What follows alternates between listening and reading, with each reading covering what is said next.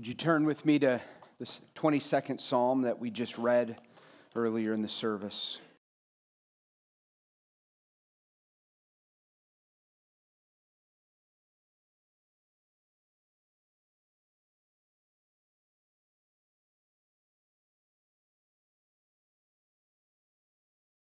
I suppose there is a type of grieving that takes place in the heart of a widow or the heart of a widower that is special. That sounds too nice of a word. Unique. Agonizing. I'm sure each widow feels it differently. I came across this this week because a friend shared it with me, and a friend who is a widower or has been a widower has shared yes, this hits so close to home. Widowhood is more than missing your spouse's presence, it is adjusting to an alternative life, it's growing around a permanent amputation. Widowhood is going to bed for a thousandth time, and still the loneliness doesn't feel normal. Widowhood is walking around the same house you have lived in for years and no longer feeling like home. Widowhood is seeing all your dreams and plans you shared for as a couple of crumble around you. Widowhood is second guessing everything you thought you knew about yourself, and it can be like a stranger in your own life. Widowhood is the irony of knowing that one person was here to be your support if that one person was here, you would have the strength to grieve that one person. But they're not there. Widowhood is like missing the one person you could truly understand your heart to share, the funny joke, the embarrassing incident, the fear compelling you, or the frustration tempting you. No one else can bring that. Widowhood can lead to the struggling with identity, who are you now without your spouse? Widowhood is feeling the restlessness because you lost your home, identity, partner, lover, friend, playmate, travel companion, co parent, security, and life. And you're drifting. Widowhood is being alone in, in a crowd of people. Widowhood is frailty, it's strength, it's darkness, and yet it's rebirth. Widowhood is a life changing. That is a, a lament from a widow. Speaks to some that are grieving and have lost and experienced what feel, felt to them and feels to them the devastation of their closest, the closest person in their life.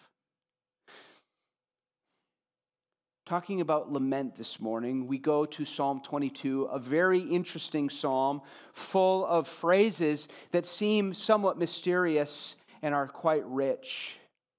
Psalm 22 is a lament, it is a lament of the gospel.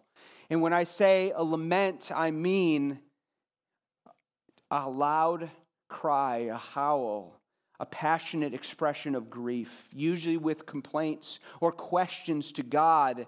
Why are you doing this? How long is this going to happen?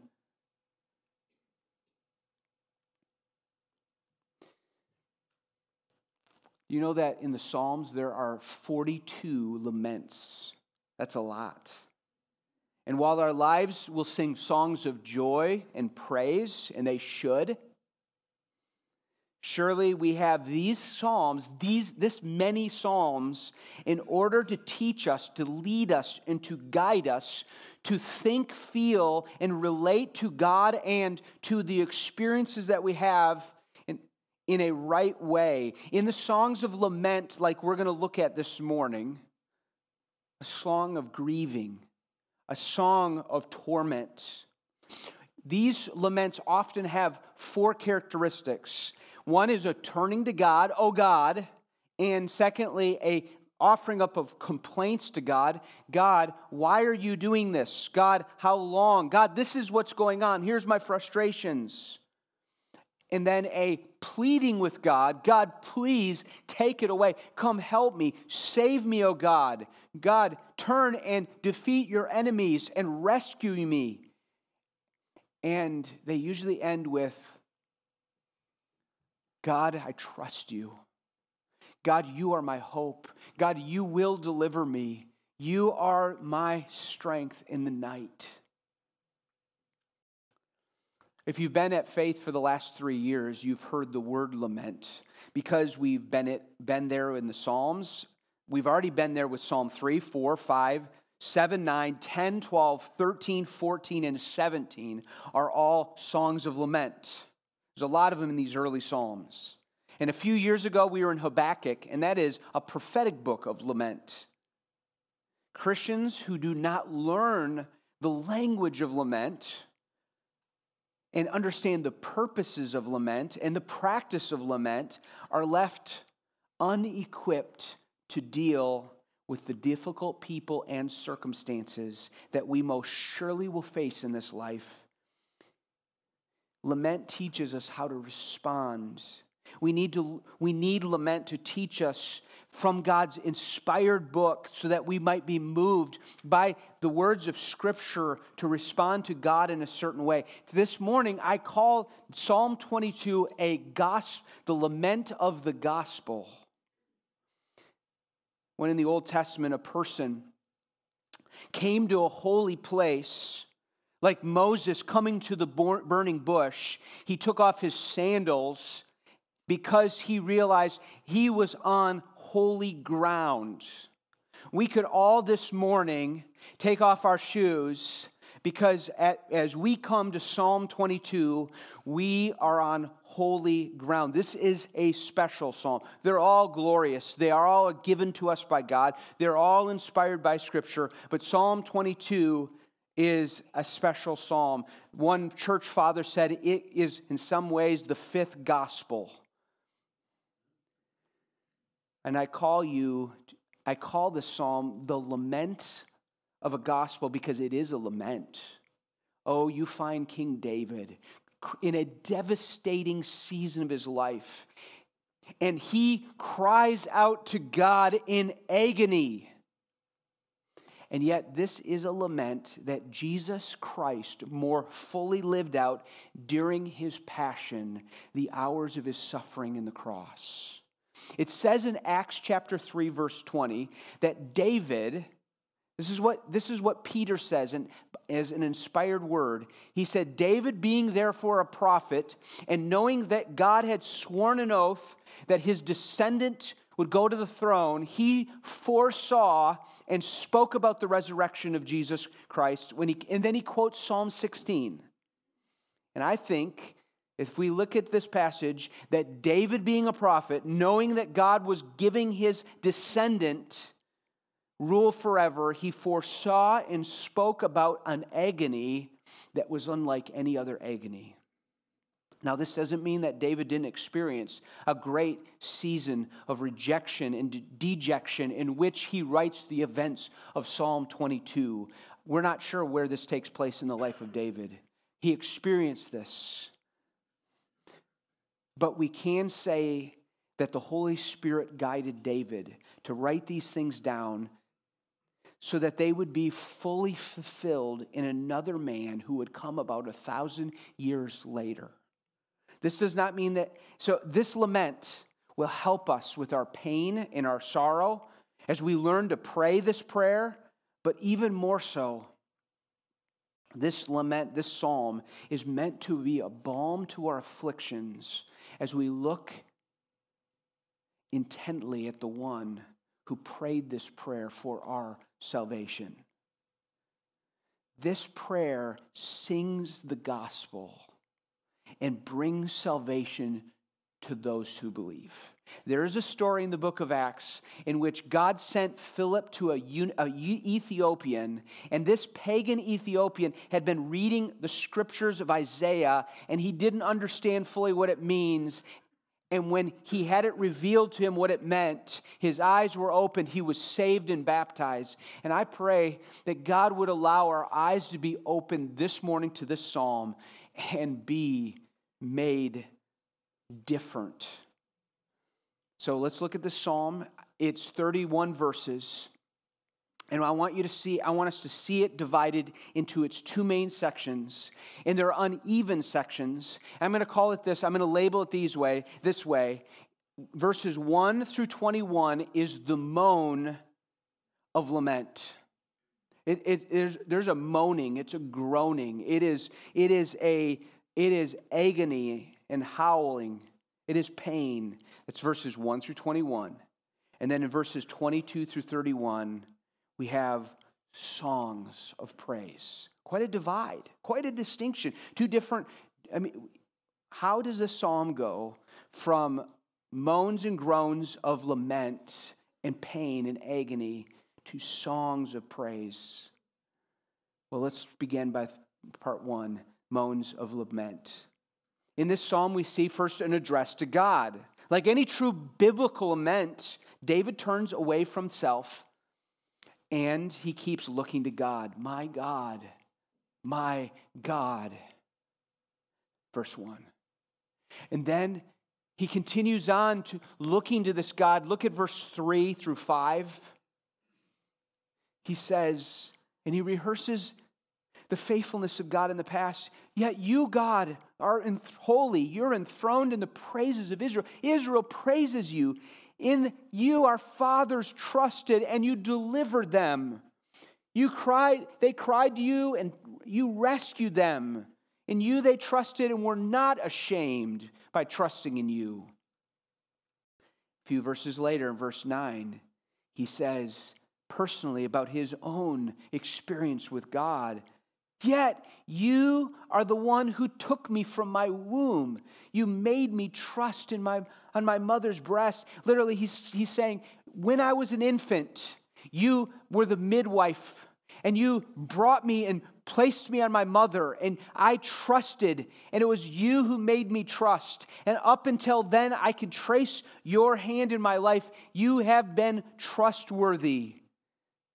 But then he says, says to God, Be not far from me, trouble is near, there is none to help me. So David does turn to God, my God, my personal God. He says it two times here at the opening in this declaration of, Oh God, I need you. And then, he, then we have the complaint to God. Now, when I say complaint to God, when we are in agony, we are to complain to God. I don't mean, and I've said this before, we don't, I don't mean we complain about God. We don't grumble and complain about how bad is God. And I want to make it very clear that we never, ever should be angry at God or forgive God. We can't forgive God. He never does anything wrong, He only does that which is right. We don't always understand it. That doesn't mean that you haven't been here and haven't experienced what you have felt is anger towards God because things don't seem right and don't seem fair. And yet, we bow before this God, and so does David, and he cries out to God with questions and with frustrations and with pains.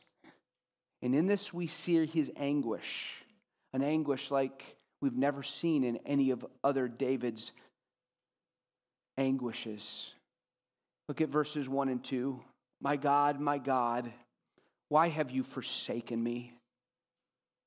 Why are you so far from saving me? Why are you so far from the words of my groanings? I cry, but you do not answer. Day and night I find no relief. I, the message translation or paraphrase says it this way God, God, my God, why did you dump me miles from nowhere? Doubled up with pain, I call to God all day long, no answer, nothing. I keep at it all night, tossing and turning, no answer. David, the king of Israel, has experienced great threat from his enemies, and God is silent to him.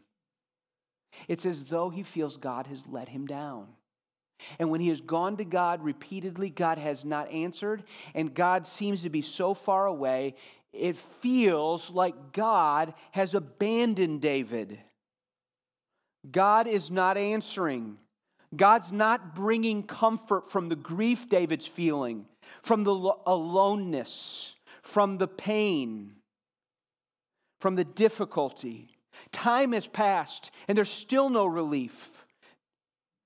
And it seems to get only worse because the God that he reflects upon has been faithful to his fathers in Israel and has been faithful to him since his womb, is not showing up this time. Where are you, God? I wonder if you have experienced this in your life or are experiencing this in your life. Do you feel this way? Do you feel like God has abandoned you? He has forsaken you? You feel like He's just silent? He is not bringing the answer that you want or feel like you need. You feel the need that you feel is not being met. I wonder and I believe that I'm sure there are some that if you dig deep, you know that there has, and you have experienced a loss of your childhood, full of scars and pains from neglect or abuse, or the betrayal of a spouse, the betrayal of a friend or a parent, sibling, the loss of your spouse, and it doesn't seem to get better the loss of your father, marital division that has led to unhealed hurt, confusion about your sexuality. And you haven't told anybody about it, but you are confused and you cried to God and you're just overwhelmed. Maybe it's a self loathing and pain that just won't go away, and your dark, your thoughts are dark David was in great depression here, and he says, God, you're not near at all. Why did you leave me? You abandoned me. He goes on and he says, I'm a man despised. Look at verses 6 through 8. But I am a worm, not a man. That's strong language. I'm not a I am a worm. I'm not a man. Scorned by mankind and despised by all people. All people who see me mock me. They make mouths at me. They wag their heads. And this is what they do. They say to me, of me, he trusts in the Lord.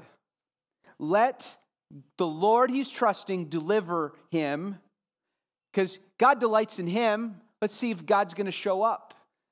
And he's like, and he doesn't. Everyone's mocking me. I am a worm. I am worth nothing. He has enemies who are attacking him and insulting him with lies and taunts. They are mocking him with attacks that feel so close to home, saying, You trust in God. If he really loves you, let's see what he's going to do and take care of you. He's also, he describes his pain and agony as assaults by beasts.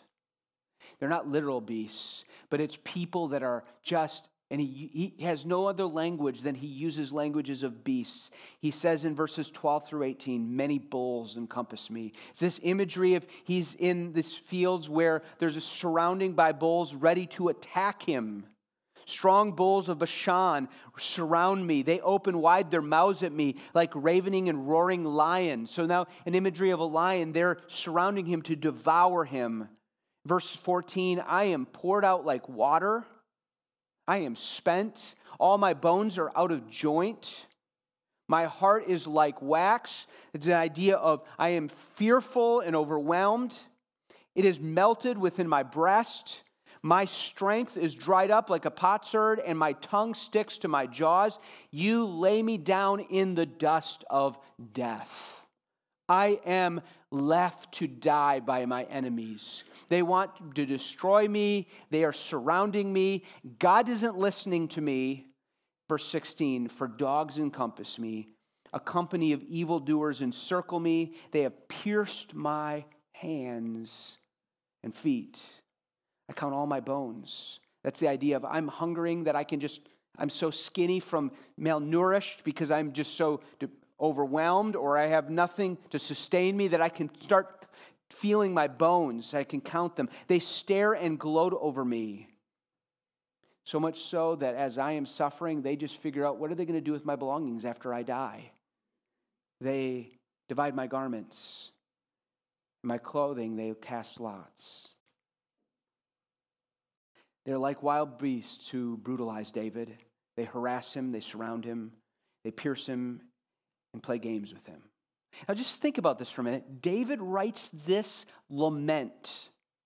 He's in such a bad place. He's depressed. He says, God, you've forsaken me. And then he describes with such devastation of how depressed he is, how despondent he is, how his enemies have treated him and have left him on the verge of death. And this is to, says here, this is to Israel to sing a song to the choir master. This is for, for singing. Says he's delivered to death. For David, all hope is gone, his health is gone. I wonder where you are this morning, and as you think about grieving and of lament, I wonder if you think about enemies, comes to your mind. All of us have them. You may not experience the difficulty of people who are literally your enemies trying to ruin your life, but you might. Or you might be now living remembering certain people that have made decisions and actions and said words that have impacted you to this day, and it has been destructive. Surely all of us have Satan, sin, and the circumstances of our lives and people that really feel like our enemies far too often, tempting us, causing us to be discouraged and overwhelmed. I wonder where you are this morning. Maybe you feel like the apostle Paul, it seems like David did, where he wrote in Second Corinthians chapter 1, he said that I want you to be aware of my afflictions. I was utterly, says in verse 8 For we were utterly burdened beyond our strength that we despaired of life itself. Have you ever despaired of life itself? You just, I, I think it would be better if I die. So David was. That's where Paul had been. He says, Indeed, we have received a sentence of death. But Paul was going to say, But we this was to make us rely not on ourselves, but on the God who raises the dead. I'll tell you that this David did not die in this story. God lifted David up out of the depression. God lifted David out of this lament, and he turns from groaning and moaning to rejoicing, singing, and praising. But as we read these verses, as New Testament Christians who not just read the Psalms, but we read the entire Bible, we have to see that this passage is far more than just about David teaching us and modeling us how to, how to grieve. We read these words and thoughts and when we see them, we have to see the New Testament. We need to see the Gospels of Matthew and Mark and of Luke and of John and of Hebrews. And I want you to turn with me for just a couple minutes to Matthew chapter 27. Would you do that? Would you go to Matthew chapter 27? And let's look at verse 32, and I want to read that through with you. I want you to see. And as I read this, oh, may God fix our hearts upon these truths as we reflect on Matthew 27 as it relates to Psalm 22. This is the story, the record of the crucifixion of Jesus Christ. In verse 32, it says, And they went out. As they went out, they found a man of Cyrene, Simon by name. They compelled this man to carry his cross. And when they came to a place called Golgotha, which means a place of skull, they offered him wine to drink mixed with gall, but when he tasted it, he would not drink it. And when they had crucified him, they divided his garments among them by casting lots. Now, you could cast your eyes on Psalm 22 19. It says, They divided my garments among them, and for my clothing they cast lots. Verse 36 of Matthew 27. They sat down. Then they sat down and kept watch over him there. And over his head they put the charge against him, which read, This is Jesus, the King of the Jews. Then two robbers were crucified with him, one on the right and one on the left. And those who passed by derided him, wagging their heads. Psalm 22 7. They make mouths at me, they wag their heads. And saying, You would destroy the temple and rebuild it in three days, Jesus. Save yourself. If you are the Son of God, come down from the cross. So all the chief priests, the scribes and elders, mocked him, saying, He saved others, he can't save himself. He is the King of Israel. Let him come down now from the cross, and we will believe in him. He trusts in God. Let God deliver him now if he desires him. For he said, I am the Son of God. Now, isn't that exactly what David says in Psalm 22 8? And the robbers who were crucified with him also reviled him in the same way. Verse 45 Now on the sixth hour there was darkness over the land until the ninth hour. And about the ninth hour, Jesus cried out with a loud voice, saying, Eli, Eli, lema sabachthani, that is, My God, my God, why have you forsaken me? Psalm 22 1.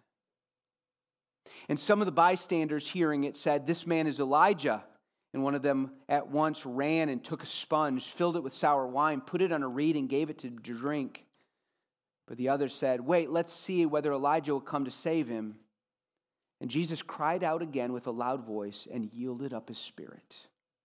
In Luke's gospel, it says, He said, Into thy hands I commit my spirit. Tradition says that Jesus on the cross prayed Psalm 22 through Psalm 31 while he was on the cross. As he's praying Psalm 22, he begins, My God, my God, why have you forsaken me? He ends at Psalm 31 5, where it says, Into my hands I commit my spirit. David felt like God had forsaken him. You and I might go through an agonizing period of your life, and you might be right now. You might feel like God has abandoned you or forsaken you.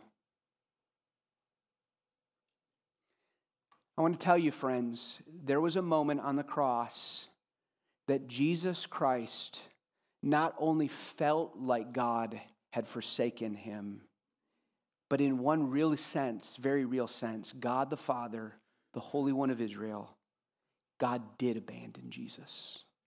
He turned away from him.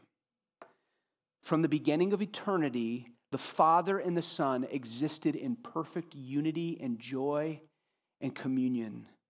They always enjoyed each other. They delight in each other's presence and fellowship of the Trinity forever.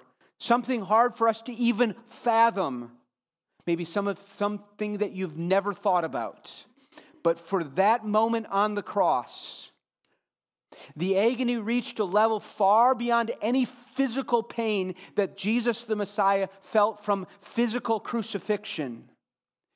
I believe they were the things that Jesus was pondering as he was in the garden the night before, as it said that he prayed and he ministered, he cried out to God and said, God, if this cup could pass away from me, please let it do that but not my will, but your will be done. What was the cup that he was groaning for? And it says that he wept tears of blood. Oh, the agony that Jesus, as he pondered, not fearing just physical pain, but the experience of being on the cross. You see, the sins of the world were put on Jesus Christ. The Lamb of God was taking upon him the sin of all whom God would redeem. Or as Paul said it, for our sake, he, made, he was made to be sin who knew no sin, in order that we might become the righteousness of God. Christ redeemed us from the curse of the law by becoming a curse. In the time that Jesus had our sins transferred upon him, the Father could did turn away from him. There is the wrath of the Almighty God came and judged Jesus on our behalf. And there is a real sense in which Jesus on the cross would rightfully be able to say, the only person, human being at that time that truly was of God to be able to say, My God, why have you really forsaken me? And he was forsaken. And he, he took the bitter cup of God's wrath upon himself in our place. And God could not look upon him. Friends, someday God will forsake and abandon all unrepentant sinners. He will turn away his face and he will never return. He will show his almighty wrath to consume and eternally punish all those who have chosen their own way and do not receive his son's forgiven sacrifice. The Christ became the suffering servant he was despised and rejected in a far greater way than David could ever describe his rejection. He was made to be a worm and not a man in order to make us who deserve every bit of that to become sons of our Father in heaven. If you're suffering this morning, and I'm, I know many of you are. The way to God, who never forsakes you, is to look to the one who was forsaken for you. He has not forsaken you, but he loves you. If you lament this morning because of the heartbreaking realities that, you're sh- that are being shoved at you and are holding you down, remember that there was a lament in Psalm 22 that was lived out by a man on the cross a thousand years after that lament was written. And he, you, he, it changes everything for us. If you're sitting here and you cannot say, and I believe there's some of you in this room that cannot say, I know that Jesus was forsaken for me and I have already received him in my heart and I believe him and I want to follow him. He is my Lord and Savior. Oh, I invite you to him this morning as you hear the word of this lament. I invite you to his grace. He will receive you if you trust him. And he will take upon give you his gift of forgiveness that he purchased when on the cross he was forsaken. If you will believe on him and receive him, you will receive the free gift of eternal life, forgiveness of sins, entrance into his family, and a commitment that he will make to care for you with a new life and a new mission, his mission. Please do that this morning. Do that and do not delay. Peter said to the, them when they were struck to heart, So what should we do? You need to repent. Turn from your sins and be baptized. Baptism doesn't save you. Baptism is the expression of saying, I believe and I'm now following. It's in Acts 2:38. Now on to the end of this lament, this Psalm of David. So what does David do? He, he complains to God. It's a picture of Jesus. He appeals to God in verses, back to Psalm 22, in verses 19 through 20, he appeals to God and he says, But you, O Lord, do not be far off from me. O you, my help, come quickly to my aid. Deliver my soul from my sword. From the sword, my precious life from the power of the dog. Save me from the mouth of the lion. And then a phrase, You have rescued me from the horns of the wild oxen. Final words here, You have rescued me, from the horns of wild oxen.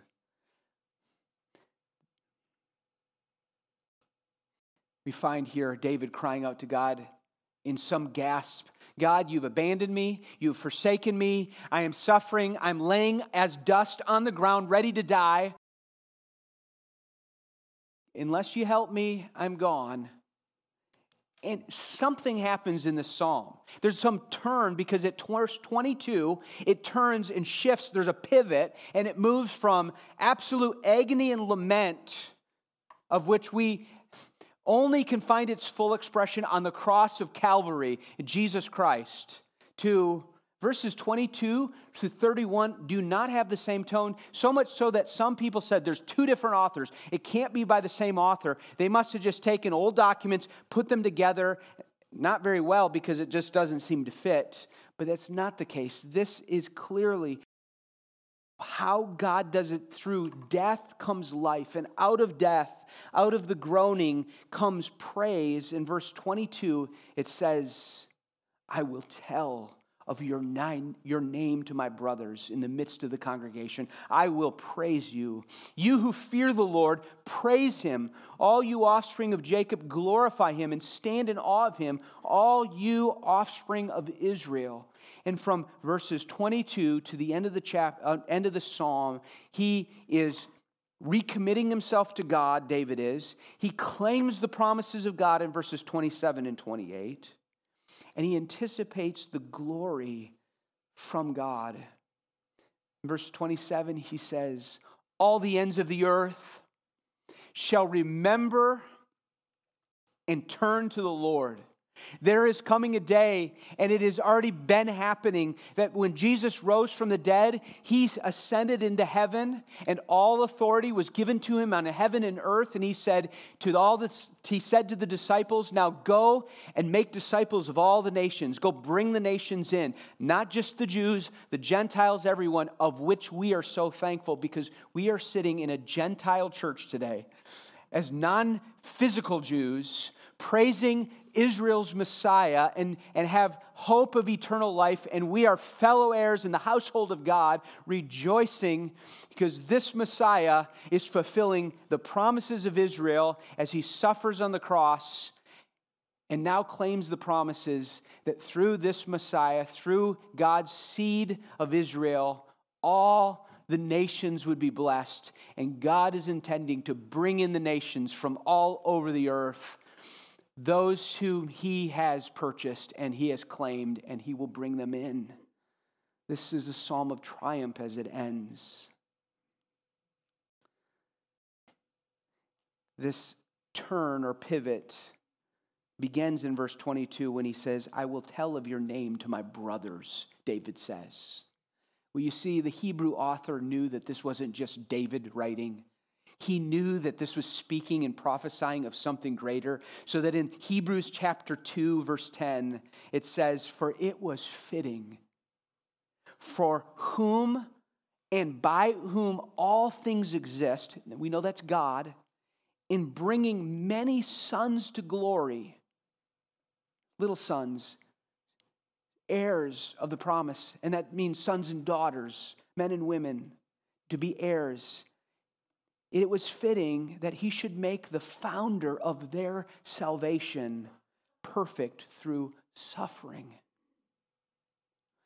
Psalm 22, 1 through 21 needed to be the experience of Jesus, so that Psalm 22 through 31 would be the experience of history and of you and me if we put our trust in him. It is as though David re- re- returned from his depression and said to the rest of Israel, I've seen God's promises. He will deliver us. Let's praise the Lord. Let's be in awe of him. He is so great. And it is though that Jesus came out of the grave and declared to his brothers in Israel and to the disciples, and the disciples to the rest of the world and to us, of saying, I am making other brothers, and I declare to you the glory of God. He saves. He rescues. He's making a people and a kingdom for himself. This Jesus groaned the words of Psalm 22, and he lived out the reality of its torture.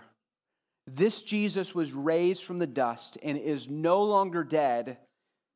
The history books, both pagan and Christian, secular and religious, are undisputed. This man rose from the dead, a man named Jesus, crucified under Pontius Pilate, was seen living.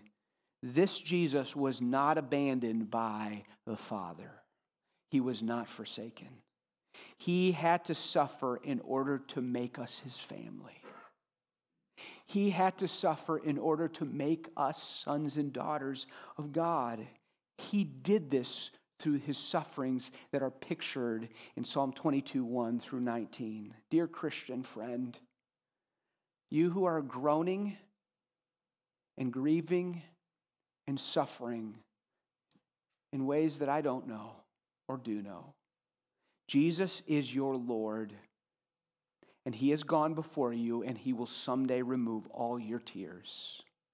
He will not leave you or He will not forsake you. As you groan over the folly of other people's ways, as we together as a church groan over the folly of our nation and the world, and we must. As we see the mockery of Christian truth, of Christ, of mockery of the church, we know that we have a conquering king who suffered and died. And the pattern is death first, then life. Suffering in the night, and joy comes in the morning. And that is what we are called to. May God make us a people that live in light and rejoice because of the realities of Psalm 22. May we groan and in our groaning cry out to God and learn how to lament like David did. But more than that, learn the God of David and the Savior of David and the descendant of David who would come and fulfill these words in a much fuller way. You see, all the prosperity of the earth will worship him, as the psalmist says here. They shall come and proclaim the righteousness to a people yet unborn, that he has done it. Amen. Father, as we come to grips with these words, and once again, maybe for the first time or again renewed the gospel. I pray that we would cherish the gospel, we would sing the gospel, we would believe the gospel. Oh, we're going to sing the power of the cross. God, I pray that this morning as we do that, we would rejoice in what you have done for us in Calvary at the cross. Now, God, God, make your people here, the church, so transformed by the gospel of your sufferings and your life and your death and your resurrection. Father, I do plead with you that those that are here this morning and are not yet saved, they would be haunted by Psalm 22. I pray that those that are here that are not saved, they would be haunted by the reality that they will be forsaken by you forever, of which will mean absolute agony forever, unless they repent and believe in you. So, God, I pray they would do that, that the word of the cross would be power to them and salvation. In Jesus' name, amen.